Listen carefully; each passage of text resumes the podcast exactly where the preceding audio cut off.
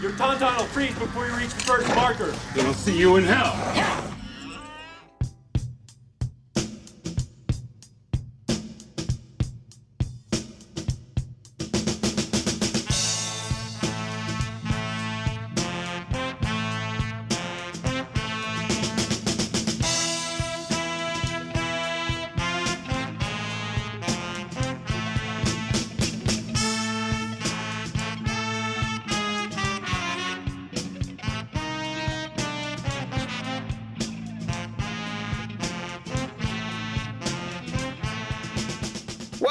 To the Beyond the First Marker podcast. Beyond the First Marker is a podcast that explores the greater Star Wars universe and how to represent themed characters, units, and battles on the Star Wars Legion tabletop. This will involve digging into the rules and sharing modeling options to make your favorite units a playable reality. We are an Australian based podcast and will be regularly chatting with members of the Australian Legion community and the larger global community. Thank you for joining us. All right, we're back. This is Beyond the First Marker podcast, and I'm your co-host, Drew Barker. With me, as always, is Lowbrad. Lowbrad, how you doing tonight? Good, brother. How you doing? Ah, tired. What do you mean? Being a being a primary school teacher in one of the more locked da- locked down cities on the planet, uh, and doing remote teaching with multiple children at home, that's not exhausting at all, is it? no, not at all. No.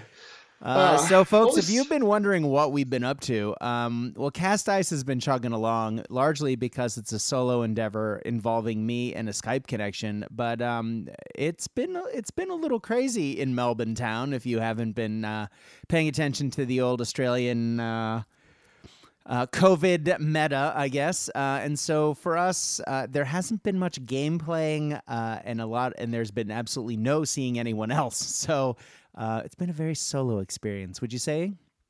Yeah. Um, we did look since the last episode came out, which which I checked was in early May. Um, Jeez. so sorry, guys. I, I guess that's our excuse though. But um, we did have a few weeks of freedom um, in June and a little bit into July, um, uh, where we did open up, And and but then we've been uh, as of um, what seventh of July, I think we've been back under lockdown, and we've stepped up a couple of weeks ago. So um, yeah, we are we are uh, confined to our homes right now. and we played a game since uh, the last time we recorded. Weirdly, if it's that, if it's been that long. We did get a game in, um, and that was uh, you and I. We we We had a, um, a skirmish battle. Mhm. Um, I I think I tried out my Your uh, purge troopers. Purge troopers for the first time, and um, Anakin slash Obi Wan. Just remember he just charged straight ahead and got shot. Well, I mean, it, it, to be fair, we did play. So we played a skirmish style game, and um, because you have yet to have time to paint up your full purge army, and I wanted to try out my Galactic Marines, uh, which we will be talking about later in this episode. Was super keen to play them, uh, but because I don't have the clone parts to make my painted snowtroopers uh, clones yet, uh, I used the Galactic Marines as snowtroopers, ironically, because that's what the models originally were. Uh, and um, we were playing on a on the interior of a, a starship. It was almost like a boarding action where you were trying to board uh, an imperial starship, and the Galactic Marines uh, tried to repel you. Uh, and it was uh, using a Zone Mortalis board for from Warhammer, um, except it was a third party with extra Star Warsy bits thrown in to make it look like the inside of an old rusty ship, which I know isn't very imperial, but you know whatever. Um, it was spacey, okay, guys. Uh, but it was a lot of fun and it was great. Unfortunately, it was also tight corridors, confined places, and I had a bunch of snowtroopers with flamethrowers. So that may not have been great for you. Um, in retrospect, I'm very sorry about that. I do remember my, my bark having a pretty good time Yes. just sort of almost like um almost like a xenomorph, you know, like just sort of skidding across like across the edge of a corridor and Mhm. taking pot shots before disappearing out of, out of view and showing up somewhere else just because it moved so fast. Yeah, it was actually really it was super cinematic and a lot of fun. Uh, I think also dice were absolutely in my uh, wheelhouse of that particular game. Uh, but I'm looking forward to uh, fielding the Galactic uh, Marines as actual clones, and we'll talk about how I'm going to do that later in this episode. That's But, happening uh, today. Yeah, who would have thunk? Um, but I actually, I've actually had two other games um, in that that window of opportunity. Yeah. Uh, and I had a game against uh, a friend of mine, Matt, um, who he, he and I played Warhammer for a long time. Um, so he'd been a gaming buddy for a long time, and he has a fully painted, possibly two fully painted now Legion armies, but he doesn't play very much. Mhm. Um, so we had a we had a little skirmish there, which was fun, and I also got down to see um, uh, Marcus from the Frankston store, and we played a we played a non skirmish game, which was a mistake because it ended up being like one o'clock on a work night. I got home, like whoops. Um, but it was still still uh, still a great great game. Um, Nice. And Marcus gave me a few things whilst whilst I was there, um, which we've talked about games, then maybe I'll sort of uh, segue into hobby if that's okay with you. yeah, hit it, man. Um, so the main thing I've been working on um, was that Marcus gave me the he printed all the parts to the uh, Thingiverse set of um, Kamino towers structures. Um, I know there was a Kickstarter for a Kamino set, um, but there was also a free set going on Thingiverse. Um, so That's Marcus right. printed everything, like printed prototypes for me of everything. Um, we did consider printing the whole set, but considering each piece was taking a day to print, and Yeah, no. you know each platform needs 12 pieces plus pylons so let's say 16 pieces per platform um, and then i'm aiming for seven platforms for for a skirmish table yeah, no. like I, No. I couldn't demand that much of his time and his printing time so um, he printed prototypes for me and i have made molds of all of them and i will be casting them up in plaster and i've almost finished plast- casting all the um, the platform pieces That's Uh, crazy, man. Because, I mean, eh, plaster is it's a it's a great forgiving material. Uh, you can always patch it up before you paint it, and it's great as far as that goes. But it it it's heavy, it's yeah it's heavy very heavy very Um, heavy. So I think once I finish the table, it's going to be donated to a to a store because I, I can't keep that. There's nowhere that I can put that. It's it's it's heavy and bulky. Um, hopefully, hopefully it looks nice and it's not so awkward to play on that people will actually play on it. Um, But you mad bastard, you're lighting it, aren't you? You're adding light effects as well. Yes. So I, um, I bought some. I've been playing around with LEDs, which I've talked about in the past. But something I found since our last since our last episode, um, and uh, you know, I'm I'm sure I'm new to the party on this is electroluminescent wire. I believe that's what it what it stands for. Mhm. EL wire, and it's the stuff that you see on like cosplayers, and they they and they do like the sort of glowing piping on clothing. Nice. Um, that stuff you can buy. Um, I think for about five or ten bucks, you can buy one or two meters of the stuff with the appropriate USB attachment and inverter or whatever. It, it, it needs an AC signal, but Mhm. so it, it runs off USB, which means you can have it either plugged into a wall or running off a, a phone power bank. Um, and it's just a glowing wire. And in fact, in fact, it's so skinny that, that it would actually make a really good lightsaber. Um, just if you just had like an inch of it, or well, there's there's way too much power and electronics to um to hide it within a base. So for that reason, Yeah, I was gonna say, how much would you? I mean, yeah, yeah. But if you had it for a diorama, for example, it would be a great lightsaber effect. Um, Cool. but anyway, that's what I'm using. Um, it's so that'll be the pylons will be lit and the main platforms will be lit. Um, but it was getting too fiddly to try and light the um, the platforms crossing, also the bridges crossing between platform, platforms. So maybe that's uh, for another time. But for now, that's what's coming on. Um, I'm still well away from completing that project, but I've got a big box full of plaster pieces just sitting on my balcony, um, just hoping that they dry out a bit. Yeah. Um, probably would probably should have done this in the summer, but anyway, Anyway, yeah, uh, it's exactly. been it's been it's been my, my nightly sort of sit down and just watch a show and um, do some pause whilst I've been watching it. Um, I did for a moment think that it might be cheaper to or cheap to use plaster, um, but actually, I literally could have bought myself a printer for the price for the, for the amount I've spent on silicon. The plaster is cheap. Good, the, the like the top quality plaster is cheap. You get 20 kilos of the stuff for 35 bucks or something. It's, it's it's not a problem. Silicon is not cheap. So to make the Hmm. molds, that's where my money has gone, which is a shame because the mold is the part that I probably won't use it much once I'm finished. Yeah. Um, if someone else wants them, they can have them. But um, Now, is that something that you could theoretically, and I know, I know this is probably uh, a pointless task since you already have it in, in plaster, but does that same silicon work if you wanted to say resin cast it? Definitely, yes. Um, the only two, the only two reasons I wouldn't, uh, one, resin, uh, resin causes silicon molds to deteriorate pretty quickly, and so you, right. you probably, I don't know how many pours you get before you started to get, you know, tears and Mhm. and uh, bubbles and stuff. So silicon does not last long last long for resin. Resin is also really expensive. Um, Oh, I So- know that. 20 kilos of plaster 35 bucks for the, for the top for the top quality plaster Mhm. like dental plaster um, a kilo of resin is about 30 or 40 bucks Ooh, yeah, that, And- that's a big difference. and i mean to be fair resin is less dense so one kilo of resin will do more than one kilo of plaster but i think But, i would be spending hundreds of dollars on resin if i tried to cast it all in resin so Yeah. I did not cast it in resin.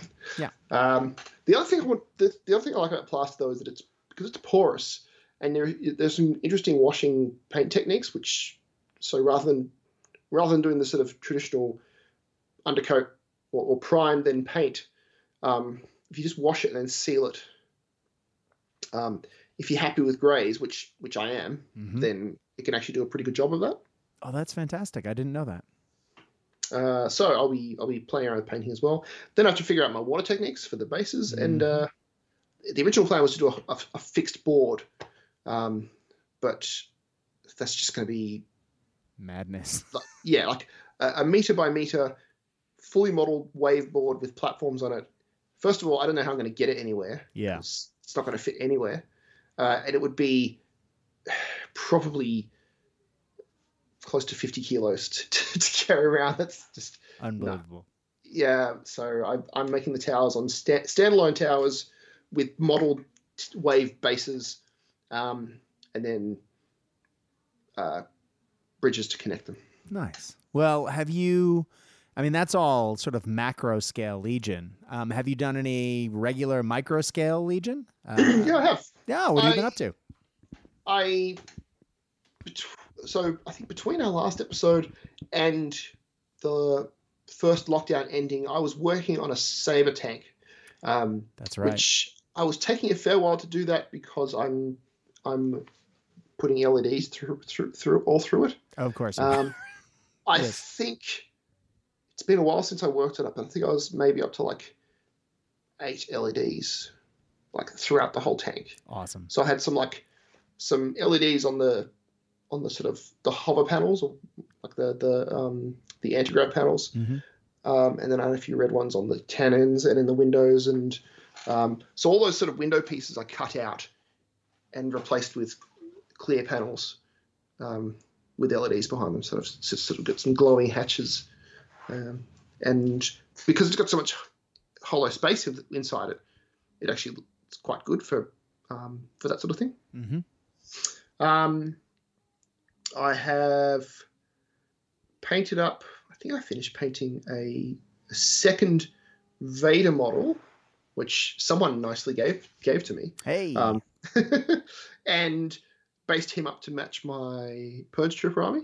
So now I have Anakin and Vader in based to match my Purge Trooper army. So I can be like, I can be historically accurate or alternate history if I want. now, was that the Vader with the Gad? I can't remember which Vader I gave you. Was that this another corset Vader, or is that a corset Vader with the Gadzooks bald head?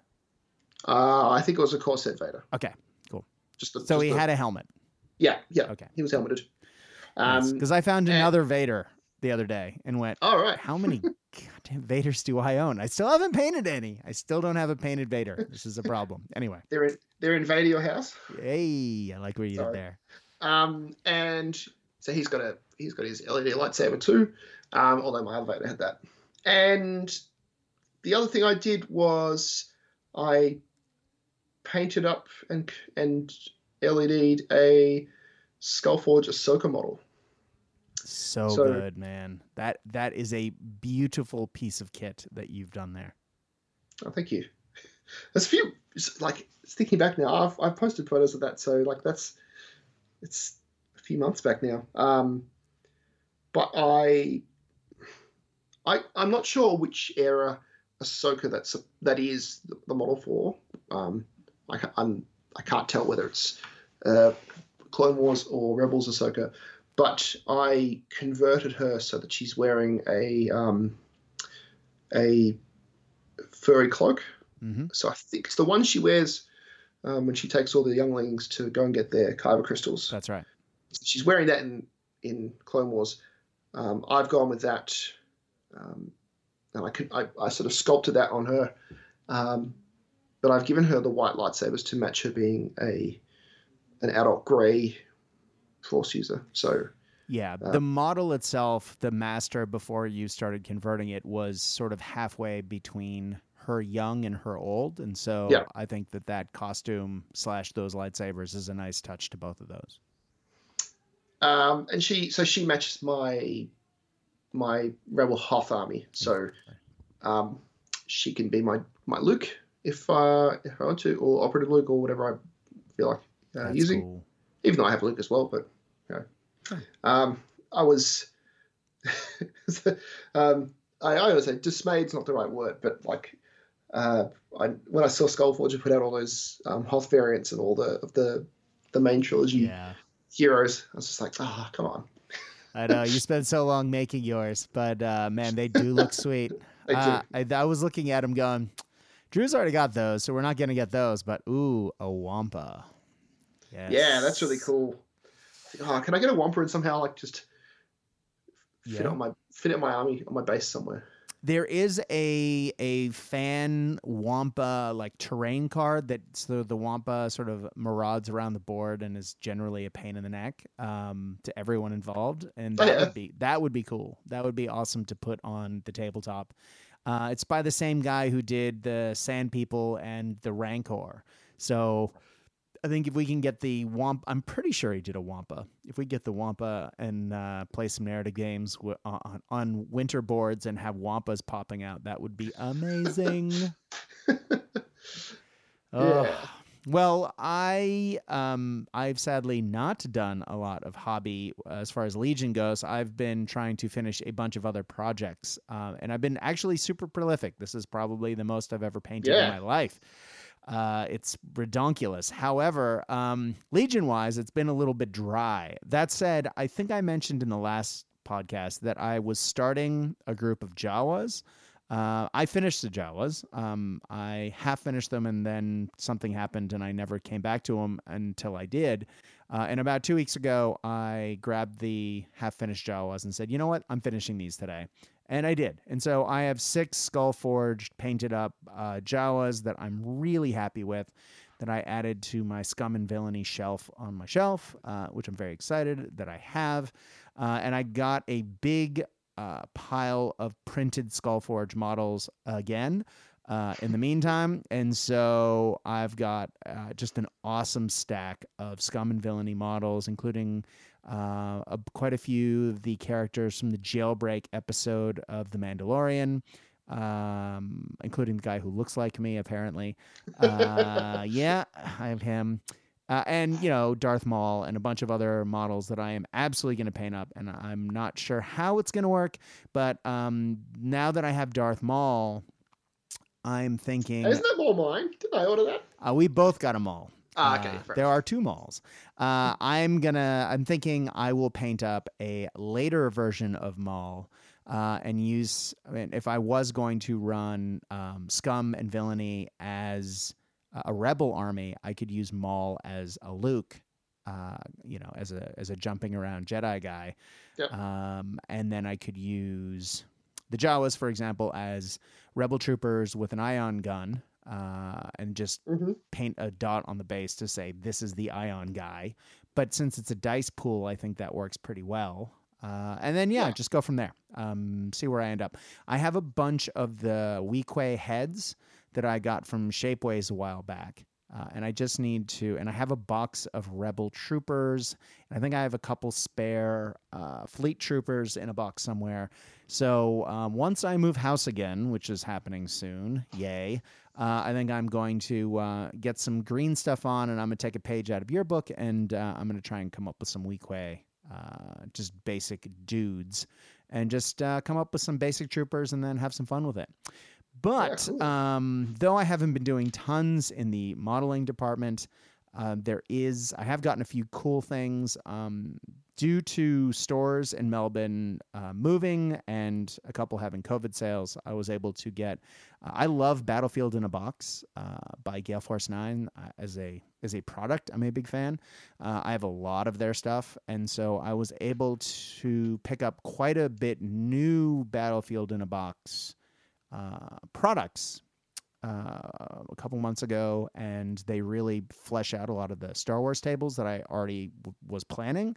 So I had a lot of the sort of desert mesa tables, uh, sort of de- desert mesa plateaus, uh, but I didn't have the little matching terrain that went with it. And uh, so now I have those, the little tiny pieces to go with it. Uh, I got two boxes of those, so quite a lot of scattered terrain to add. Uh, and then, as if I didn't have enough Star Wars Desert Terrain, because I also have those awesome uh, buildings by Knights of Dice and a bunch of other, you know, crates and whatnot. I got another two boxes of the Gale Force 9 Star Wars crates, which are awesome and some of my favorite terrain to put on a tabletop. And uh, I got uh, a box of their generators. Uh, so those uh, sort of semicircle generators coming out of the ground, pre painted, brilliant, right out of the box. And another box of the uh, terrain, sorry, the terminals, like computer terminals.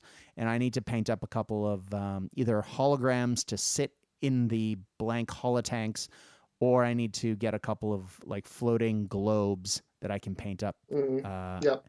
So yeah, really excited. so- Tons of terrain, and as if that's not enough, um, the beautiful Peter West, uh, good friend of ours uh, of the show, uh, sent a uh, sandcrawler, uh, 3D printed to me. Yeah.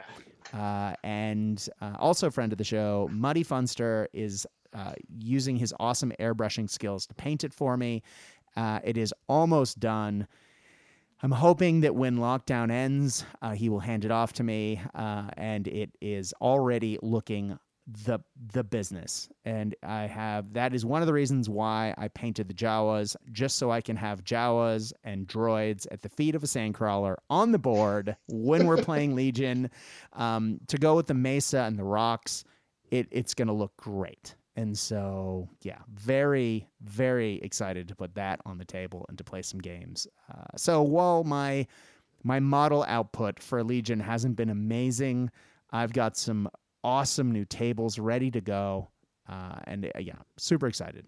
So yeah. Um, just while I'm thinking about it, I think it was since our last cast, but maybe maybe it was before then, but I didn't Mhm. mention it. Um, Miniature Scenery, which is a Melbourne-based um, uh, company who make Mhm. MDF terrain amongst other things. yes, Um, and another of the good companies that do that in Melbourne, um, they put out a um, they call it direct derelict transport, hmm um, which is the uh, the face planted uh, AT-AT. yes, in um, MDF, which looks yeah. awesome. and it's so it's it's light, it's cheap. You kind of just pop it together, and uh, I, I don't have that, but I I plan to get myself one of those and Nice. paint it up all snowy. How many uh, wrecked AT-ATs can we have on the table? Because I have the uh, the 3D printed one already that Yeah, Muddy uh, yeah. airbrushed for me.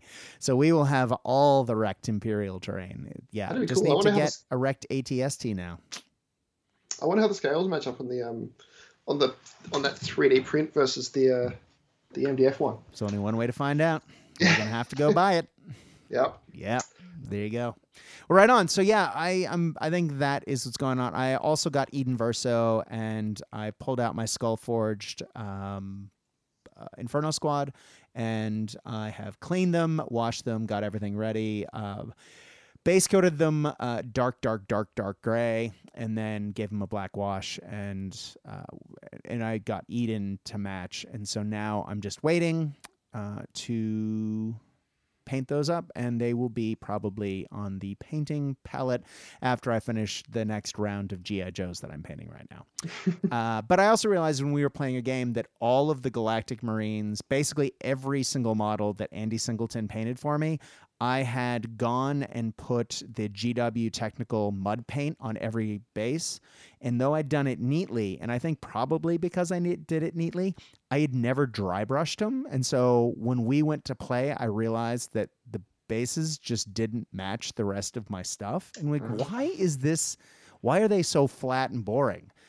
You know these beautiful models with like crappy bases. And so i actually went back dry brushed and retouched up all the bases and ringed the bases black. And yeah now those models look the the part. Well the models always look the part. Now the bases match. So that was another bit of a uh, legion hobby i've been up to. Anyway that's what we've been up to and it's 20 minutes in and uh, god 20 plus minutes in and we still haven't even talked trivia drew. I believe you're ahead of me yeah, um, I've I could go back and count actual like totals, but really it's just the running total yeah. or the running difference that we're interested in. And last week you started ahead by one point, but I clawed my way ahead, and now I'm ahead by a point. Yeah. Um, so by like the minimum number of questions I needed to do that, because uh, that's that's some of the feedback I've had is that you and I like we don't do as well at trivia as some of our listeners.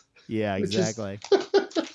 Man, I used to be good it. at Star Wars trivia. I, I, was. I was great at it. And then, because I played the Decipher card games, and then I don't know what happened. It all went wrong. Ooh. I feel like if I talked to anyone who is, you know, who I don't know is a Star Wars fan, then my Star Wars trivia would just blow them away. But as soon as I talk to someone who who knows about Star Wars, I just like gum up. I'm like, uh, uh, uh man, yeah. I worked for Games Workshop corporate way back in the day, and I won a I won a Star Wars trivia contest with those dudes. And I'm just saying, they know a lot about Star Wars. Yeah, yeah. sure. So I'm just well, at one point I didn't suck at this.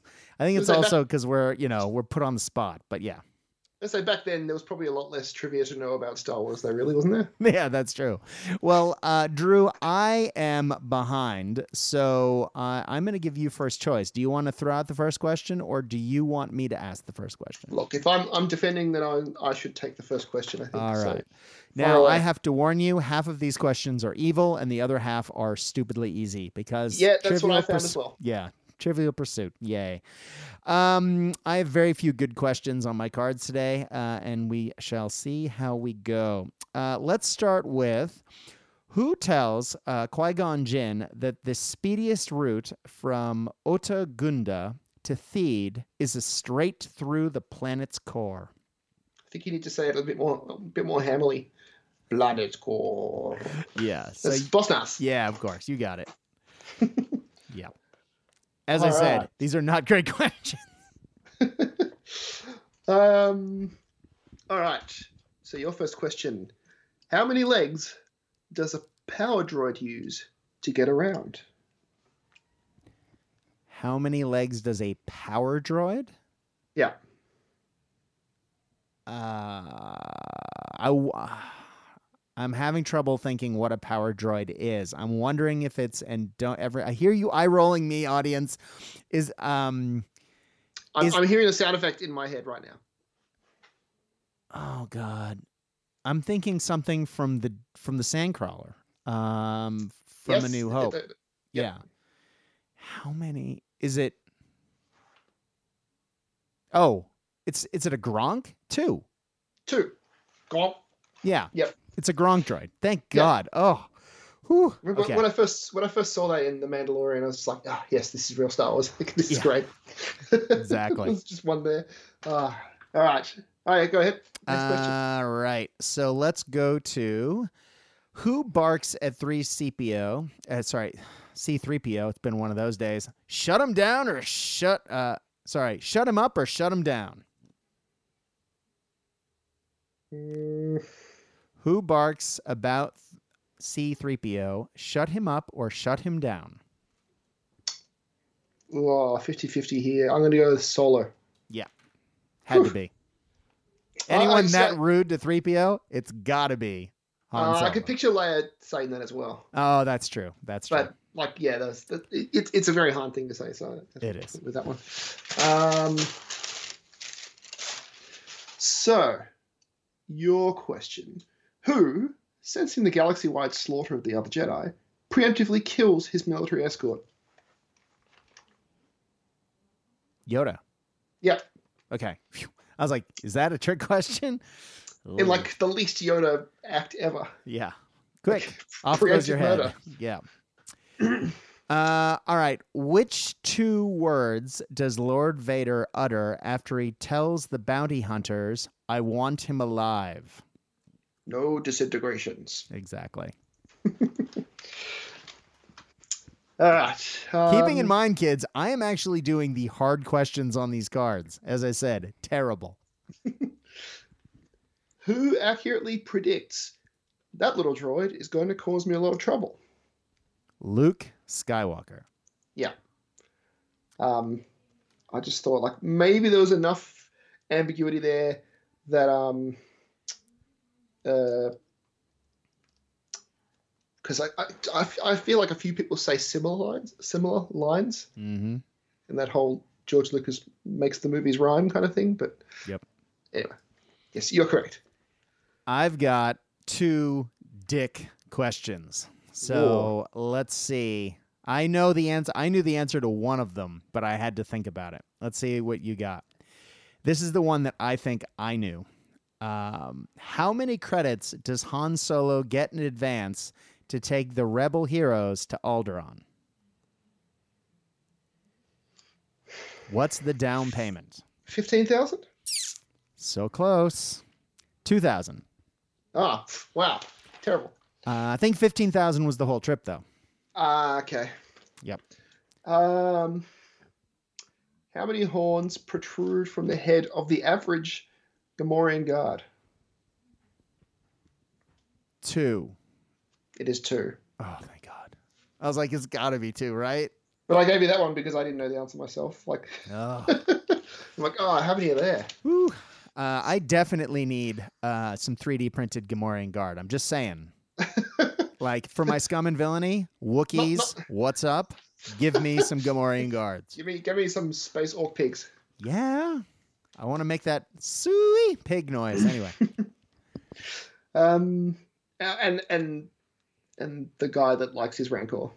Oh, yes, absolutely. Cry. Oh, I feel so sad for him. Like, I oh, man, know. You know, there's all those memes about, um, you know, sad movie scenes. Like, did you you didn't even cry during Titanic?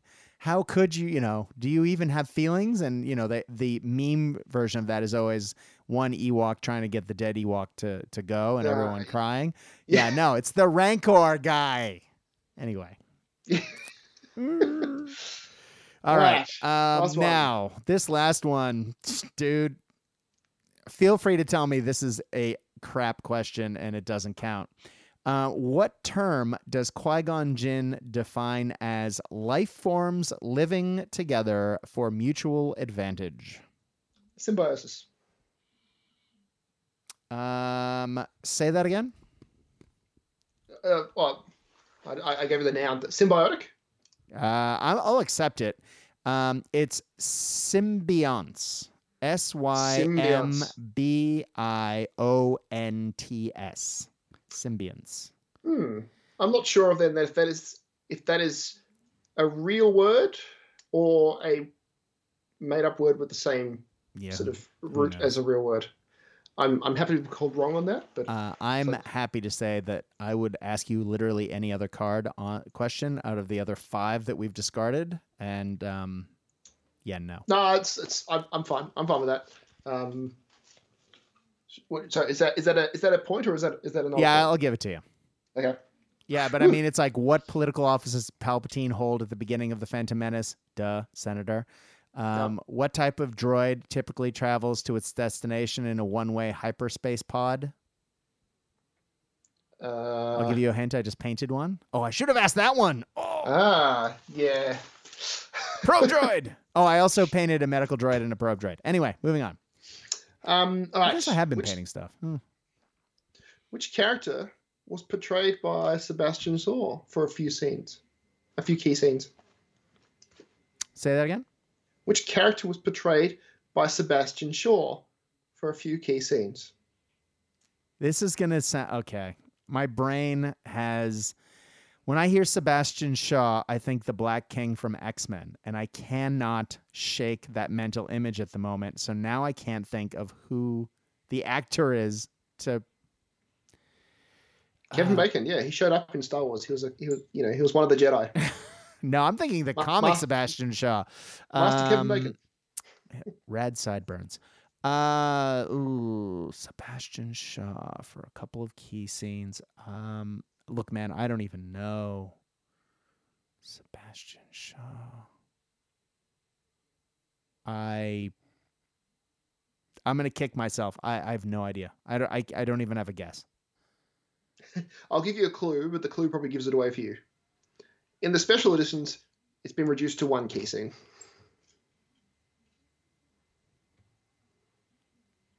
Um.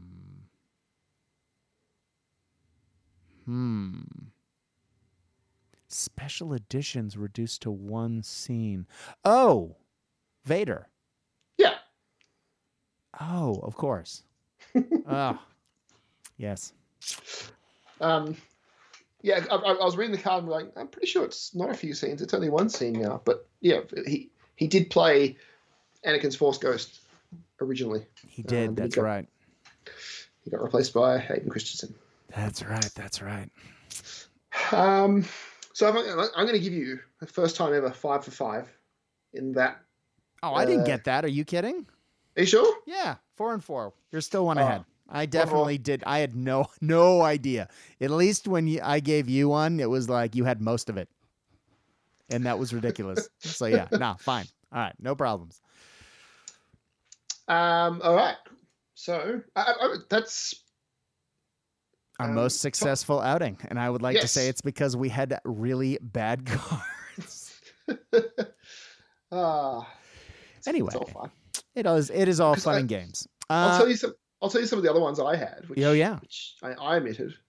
Um, who tells Anakin Skywalker, "We will watch your career with great interest"? Um, this, um, yeah. Well, who uses a handheld lifeform sensor to search for Luke on Hoth? yeah. Or, or The Tauntaun. Yeah, no. yeah, that's it. That's one. Or this one. I- I wonder if you get this one. What name do rebel pilots more commonly use to refer to a modified T-47 airspeeder? Headhunter. So A headhunter. Oh no, T forty seven. Um, T-47. Airspeeder. Sorry, It's, what? the, it's it's the first thing you see when you watch out when, when you listen to our show. Yeah, I was gonna say the air, the land speeder, airspeeder, speeder. whatever the hell you want to call it, speeder. Yeah. What's the what's the headhunter? T. Is that Z ninety five? Yeah, Z ninety five. Anyway, Which uh, oh sorry, or, or for for our American listeners, Z95. Um, which I, I, I'm I'm pretty sure they just called it the Z95 to continue the XYZ sort of trend. All without right. calling it without you calling it a Z wing, which would have been perhaps too off the nose, but um, Oh, yeah, I'll go with that. that's my theory. S- Sounds like a good I've one. Not, I've not tested that theory ever. Uh, all right, so um, Shall we get to our main topic? yeah, onto the meat of the, the uh, of the discussion.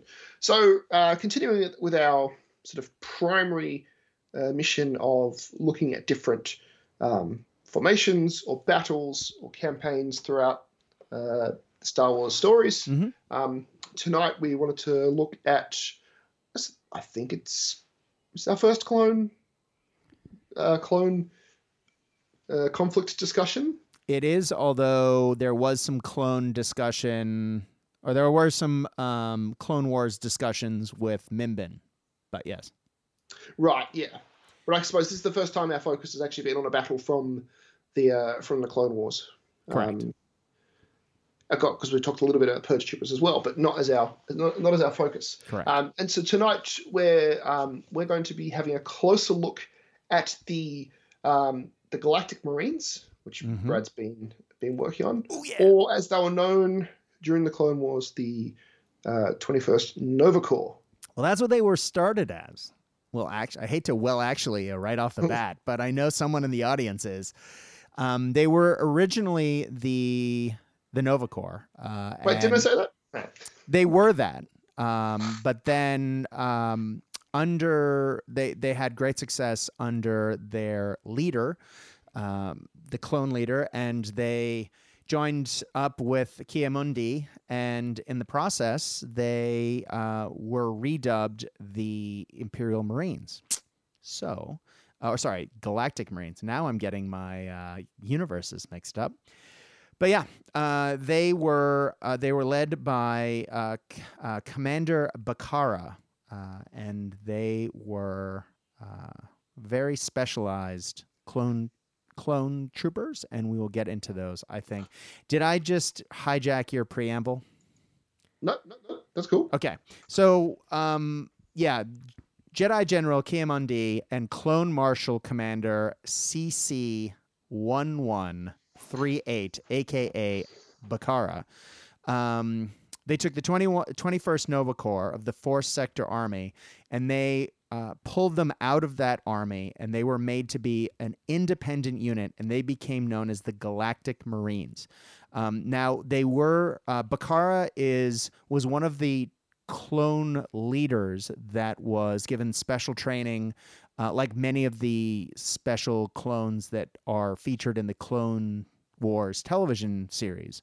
Um, except he was particularly ruthless. Um, he was very hard on his subordinates, and anyone who did not uh, live up to his expectations or his training regimen, and he had one of the strictest training regimens of all the clone units. Uh, he would demand that people who washed out uh, request transfer transfer to other units, and he would only accept and keep the best. Um, his Marines were cross trained to fight on a variety of environments, uh, both in ground and in space, which made them very versatile. Uh, and that is why they were called Galactic Marines. They were. Um, not only were they sort of harsh environment troopers, they were they could also fight on spaceships, uh, and they specialized in boarding actions and capturing uh, enemy starships as well as planetary assaults. Uh, and they were involved apparently in many campaigns, although we very rarely see them on screen. Um, and we will get to where they appear in a second uh, in our big battle discussion. Uh, but the the Marines were cross trained um, largely in three phases. The first one was just general physical conditioning. They were uh, they were in peak physical shape, and they were constantly drilled to keep that performance at high efficiency. Um, they had underwater and in space uh, shipboarding training, which I thought was really interesting. It wasn't just spaceships; they were also trained in traditional naval and underwater uh, boarding actions, which is pretty cool. Uh, and you, It's, it's surprising how often it's surprising how often um, sort of waterborne uh, or naval conflicts come up in Star Wars. Like Mhm. um, there are a few of them. It's but it seems like it would be a redundant form of combat in in that in the galaxy, but it it, it happens. It is, yeah. Um, and the third phase was um, marksmanship training, and apparently that is where quite a few uh, washed out if they could not be perfect with their targeting. Um, now uh, they were they trialed out a lot of new technology. For example, at the Battle of Bornalex, um, they used a prototype uh, space trooper power suit, um, but apparently the weapon systems for the suit failed, leaving the Marines without any weapons to battle B 2 super battle droids. Uh, and so uh, Bacara, not wanting to pull back and admit defeat, ordered his troops forward, and they defeated the super battle droids in hand to hand combat. Um, using the enhanced strength of the power suits and their training. Um, but it earned them a fierce reputation, and they became one of the Republic's apparently most feared clone military units. Um, and of course, we see Commander Bacara actually on screen. Uh, he is literally the gentleman in the in the armor who orders the Galactic Marines to then gun down Ki-Adi after Order 66 is given. Uh, and we will get to that in one sec. Um, Drew, did you want to talk about that conflict, or do we want to continue to talk about Galactic Marines? Um, Should we I talk suppose- about where you get them, what do you mean? Like the as in the models? um, let's uh, let's give it let's give a bit more background first Got it. because the the battle we wanted to focus on, um, well, campaign wanted to focus on Mhm. focus on was the uh, battle for uh, Mygeeto. That's right. which and so um, Mygeeto or the campaign for Mygeeto lasted about three years, so that, which is most of the um, uh, Clone Wars conflict. Mhm. And there were several key battles, but really there's only two that get um, a lot of a lot of information. Um, and the first, sorry, the, the third battle um, of Mygeeto, um, it's not really what we, want, what we want to focus on here because the um, the Nova Corps don't appear there. Um, although of interest, I thought was that um, um, Caleb Dume does appear during the third battle for Mygeeto, Mhm. um, who who listeners may know eventually changes his name to uh, Kanan Jarrus and joins the rebellion uh, in Rebels. Uh, he's in the third battle. The Ah, fourth battle for Mygeeto um, is the one that we see in in Revenge of the Sith, where the Nova Corps are fighting. So Mygeeto is a um, uh, is a very uh, wealthy planet, and it's rich in uh, its its primary resource is energy crystals, which I think in the old legends possibly um, possibly were kyber crystals. but- Yes. uh, but not in the current canon. They're not. Correct. Um, but so Mygeeto is a world that is uh, occupied by the uh, the separatists, primarily by the Muun, um, as part of the intergalactic banking clan, and so uh, they hold the world. They hold its resources, and its wealth is said to rival that of Coruscant. and a lot of the wealth that is stored there is stored there because um, because it is so far from the galactic core. Um, it is difficult to levy tax on uh, funds that are there, and so not only is the planet rich in resources, it was uh, essentially a um, a safety deposit world, a safety deposit box world for the banking clan, and they just kept all of their their their ill-gotten gains there. Um, another another tidbit, which I, I think is, is legends now, um, not necessarily canon, was that um, because Mygeeto was a was occupied by the Muun, uh, the uh, it's the birth world of uh, Darth Plagueis, who is a Muun, um, and so I don't know if that's that's I don't think that's canon anymore, but I thought it was just interesting to read that that's where he came from. I haven't read the Darth Plagueis novel, although I am very tempted to do that uh, soon because I keep I keep reading more and more about Darth Plagueis, and I know very little about him. So, other than there's a tragedy, and it changes Yeah. Anakin's mind. He's wise, I hear. Yes. So the the, the Battle of Mygeeto, um, the as you as you mentioned, there are many battles, but the overall conflict over the planet uh, is one of the longest in the Clone Wars. Full stop. Um, now it has been reported that it was, and of course this is not real timeline gang, so it's hard to tell. Um, but it's been reported as the battle being two years or three years long, um, which in the scale of the Clone Wars is one of the longest battles, if not the longest running battle of the conflict. Full stop. Period. Whatever you want to say. Yeah. So um, now it is speculated one of the reasons why Galactic Marines slash Nova Corps, um, however you want to refer them to them in this conflict, um, one of the reasons why they were not more prolific in the other Clone War conflicts was because they were on, they were taking part in the Battle of Mygeeto the whole time, or for a good chunk of the time, and that tore up their numbers um, and it kept them sort of isolated on that one planet. Uh, and so that is why they weren't seen in more places. Although we do see other clone units on in that battle.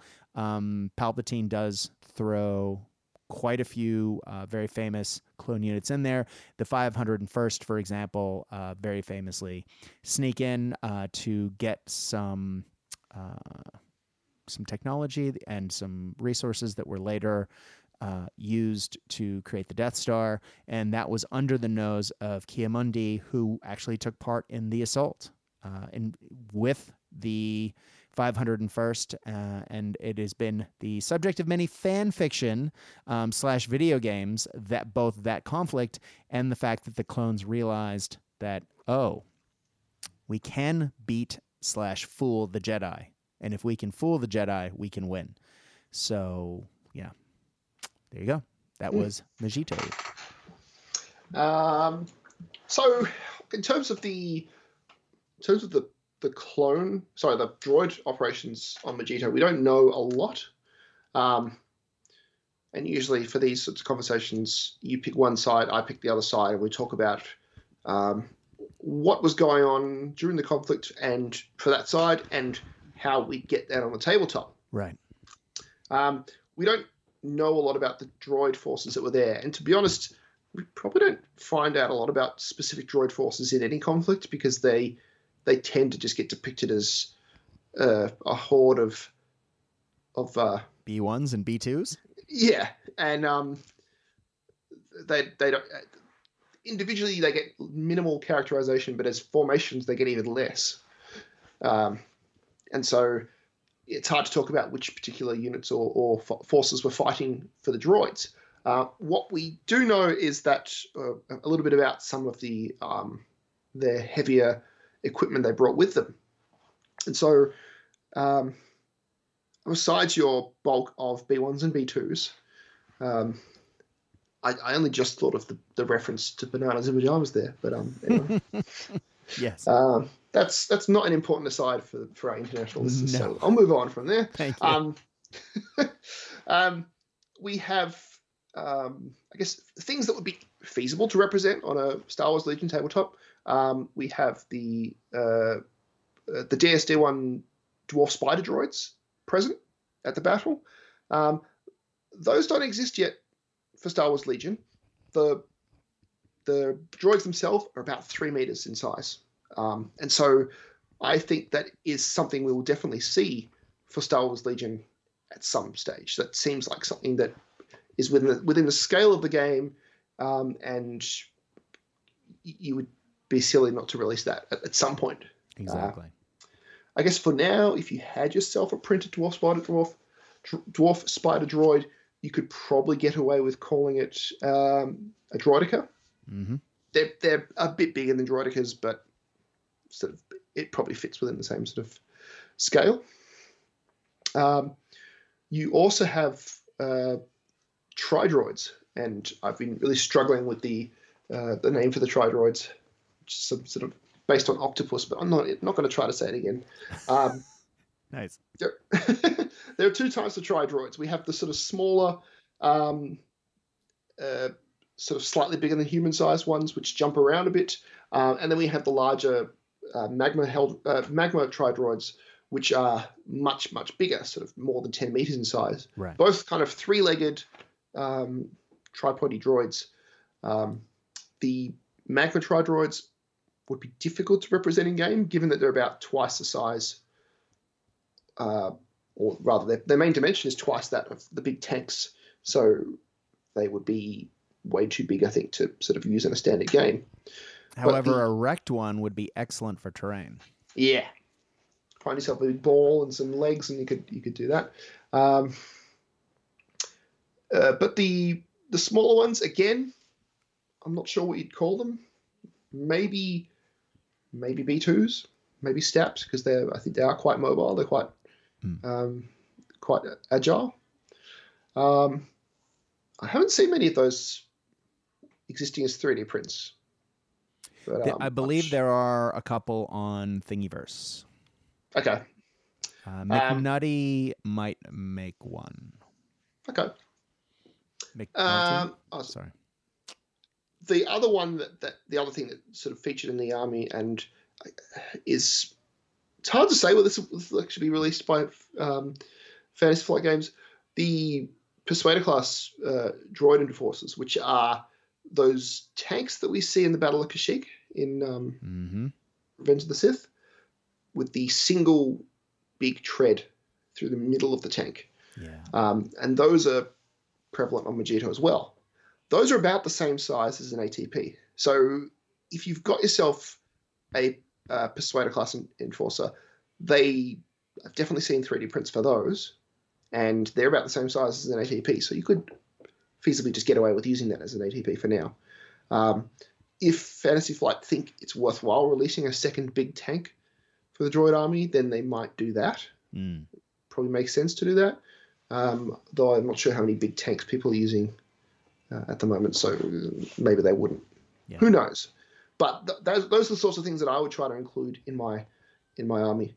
Um, the other thing I would do for this force would be to um, lean heavily into the terrain, which uh, for Mygeeto is probably big crystals and snow and ice. and well, also ruined urban centers. Um, Yeah. There's quite a lot of discussion. Um, if you read fanfic about the Battle of Mygeeto, there's a lot of um, sort of room by room, floor by floor urban combat happening uh, as well. And there's ruined towers with broken windows in the background of the scene in Revenge of the Sith. And so you just get the idea of, you know, bridges, urban environment, uh, wrecked buildings, broken glass everywhere. Uh, it's sort of not what you would typically expect from a Star Wars uh, battlefield, um, but you could have something that looks really good. Yeah. Um, we just you see quite a few urban battlefields in the Clone Wars animated series. True. I said I've not, they're not they're not all of them, but there are a couple there. Mm. Um, but certainly not in the movies. That's probably just a, a um, an expense thing, really. Yeah, exactly. Um, but so whilst I wasn't able to talk very specifically about a droid force for this battle, um, you have been thinking about it and indeed got ahead and built most of one yourself, Brad. So why don't you tell us about them? Okay. So when I started my Galactic Marine Army, it was uh, it was a long time ago, and not a lot of things existed for Galactic Marines, and so I literally built a Galactic Marine Army out of snowtroopers, and uh, they were painted by the wonderful Andy Singleton from Volley Fire Painting Service. Um, he's got a hell of a backlog, plus COVID slowdowns and everything else. Um, now, he did paint the entire army for me way back when, um, but when I realized that I could use it eh, for the Clone Wars, i.e., when the clone set came out a year ago, um, I very slowly took my time and around, may have even been January of this year, uh, I converted up, or February, I converted up a uh, a stack of special weapons troopers. Uh, I converted up using the BARC Speeder gunner. I used that that rocket launcher. Um, I got a weapons pack from Shapeways, so I was able to get a couple of rotary cannons um, and some of the DLT rifles uh, that could be used for the you know DL, uh, DLT 19s. And so I got them all set up and converted snowtroopers to be carrying these weapons because they normally don't. Uh, I also got a Commander Bacara model, which is made by there's so there's two. Um, there's a, an official Bacara that looks that is literally the pose out of Revenge of the Sith, sort of in a weird crouching position, um, which always looks strange to look at, but is how he's standing in the movie. Uh, and I have that model painted for, by um, it's at Andy right now with the specialist uh, Galactic Marines, and that is uh, from Shapeways from Mel's Miniatures. Uh, but now Darkfire Designs, um, and you can get their stuff through Gutsy. Uh, Gutsy? I don't think I've ever said that word out loud on Etsy. Uh, but yeah, fantastic stuff. They are sort of new for me. I don't have any of their models yet, but Darkfire Designs not only makes a unit of generic Galactic Marines, so you can go out and get a Galactic Marine army. Now, snowtroopers and Galactic Marines are very similar in appearance, but they are different. So now mine are glorified snowtroopers from Galactic, sorry, from uh, Darkfire Designs. You can actually get Galactic Marines proper with the right everything, uh, and they all look fantastic. Uh, but they also have special weapon troopers. So, uh, local uh, friend of the show uh, is printing off some specialist troopers for me um, because even if Andy has my Marines next, and I think he actually might, um, it will be at least six or seven weeks before I see them, given COVID shipping and everything else. So, not wanting to wait once we reopen, uh, which will be in hopefully three or four weeks, I'm hoping to have a Galactic Marine Army on the tabletop to play Drew the day we can. Uh, and so I have three chain guns and four DLT troopers literally in the mail in Melbourne right now. I'm hoping to get them tomorrow. Uh, and then I can paint match them to my Galactic Marines now. And it is my intention to use them as uh, Phase 2 clone troopers. Uh, now, that makes sense given the elite nature of the these particular clones. Um, and I'll get into the force and how I'm going to use them in a bit. Now, I have said again and again that uh, one of the things that I really want them to come out with for the clone era, I mean, it was just the same as the Galactic War era way back when. What I really wanted are generic heroes. I don't necessarily want named heroes. And I, though, you know, don't get me wrong, Cad Bane looks cool and Padme's great. I really wanted a generic Jedi uh, and or generic, um, you know, clone droid leader. And I'm hoping that we're going to get some of those in the specialist packs, which are going to be coming out, you know, in January. But more to the point, I really hope we get a generic Jedi at some point because I really want a generic Jedi that I can tool up to use as Ki-Adi. Um, now, Mel's Miniatures makes one. Uh, I I don't know if I really like necessarily the look of that one. Um, but there's another company that is relatively new to the scene called Black Remnant, and they apparently make, as part of a Jedi pack, a uh, Ki-Adi as well. And he looks pretty cool. So they both look great. Um, I'm trying to figure out which one I want uh, and which one I will get next. Uh, but once I have that, I'm hoping to use. If I don't have a generic profile, I will use uh, Ben Kenobi because both Kenobi and uh, Ki-Adi are both Jedi Masters. And going off of what we're hearing about the Anakin pack coming with disadvantages and his rage and everything else, I'm probably not going to use Ki-Adi for that. He, was, he seemed a little too level headed.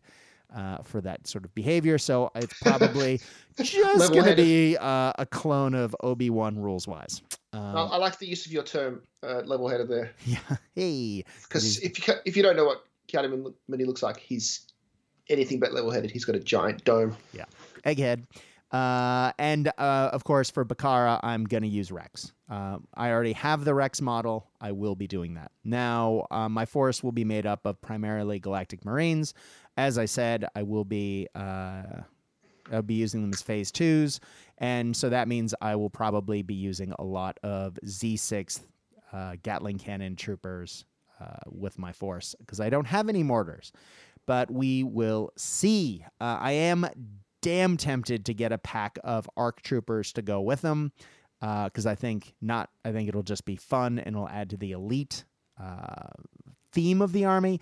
That if they if they're known for if they're known for boarding actions, then surely they would have some uh, some jetpacks uh, on hand. Yeah. Well, I was actually thinking of actually just getting ARC troopers and putting ARCs with them because there were lots of units of clones on uh, Mygeeto, uh, and they look.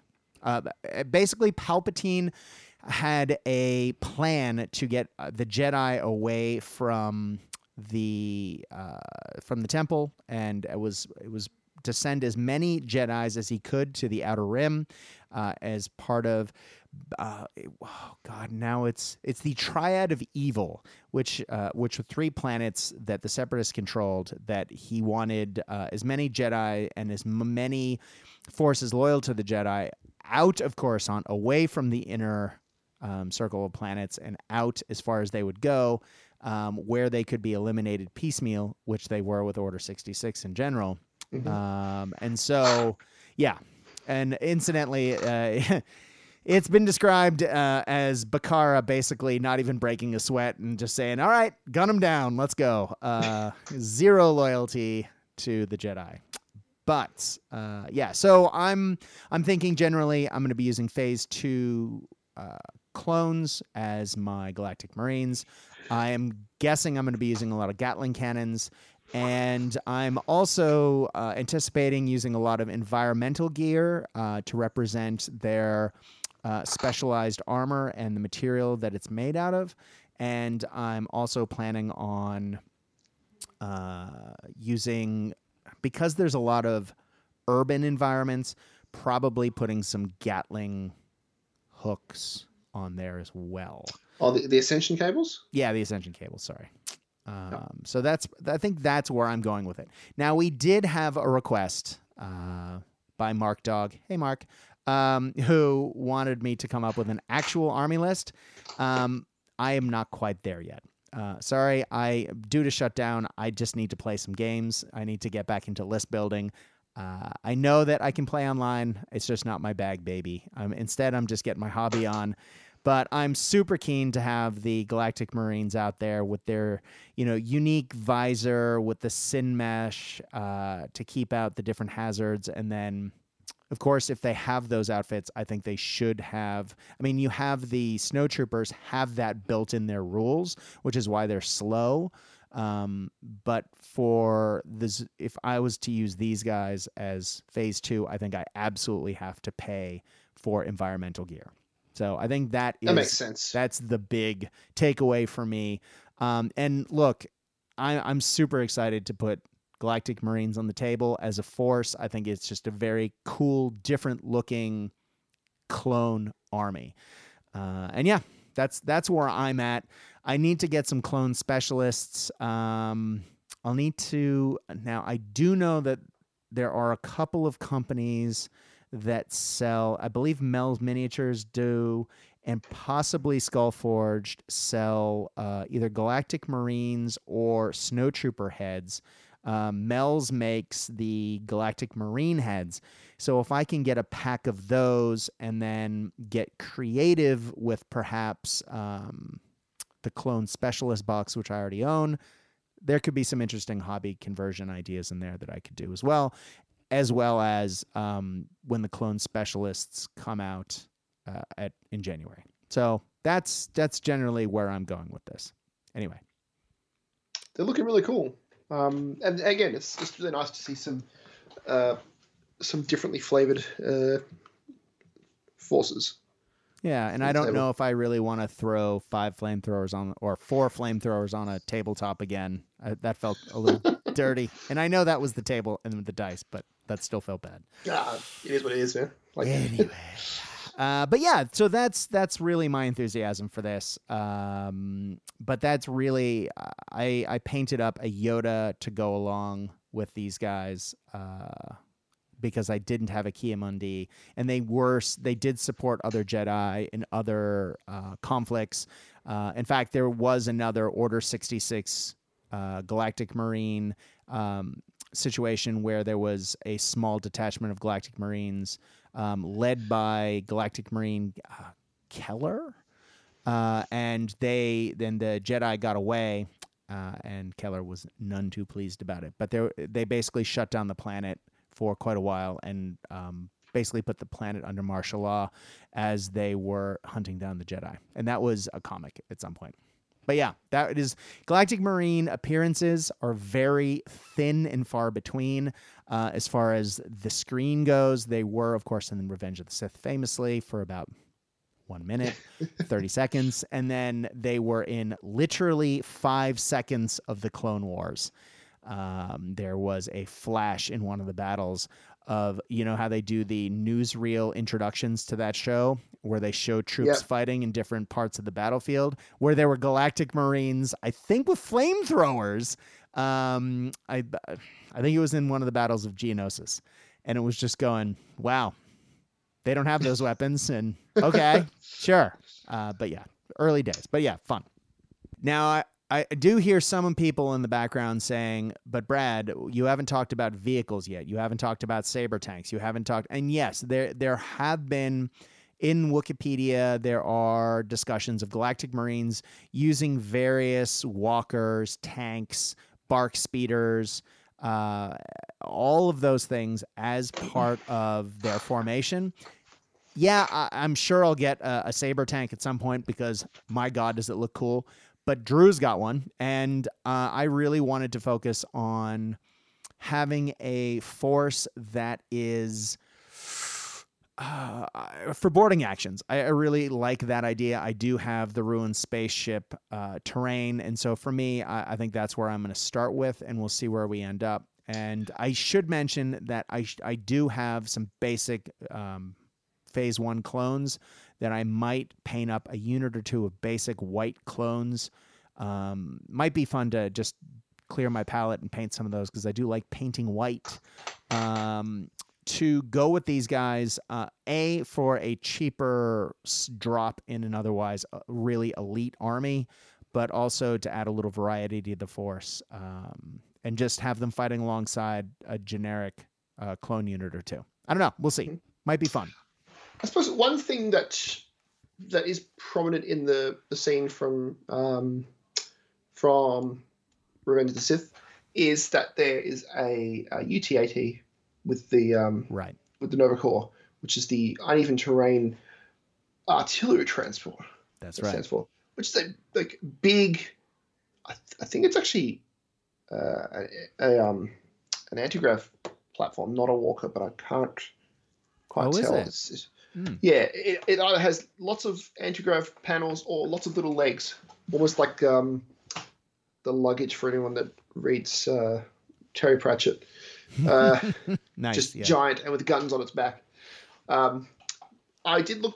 I did look into that to see sort of how, how that could be integrated into the game, but it's it's about thirty meters in length yeah. No. and way too big for Legion scale without sort of building a scenario around it or using it as just terrain, um, which which would look good against say uh, an MTT, the multi troop transport, that uh, uh, vehicle that just rolls up and deploys sort of a, a whole Legion army's worth of worth of droids at once. Mm-hmm. Um, again, they're about 20, 30 meters in length and too big for the game.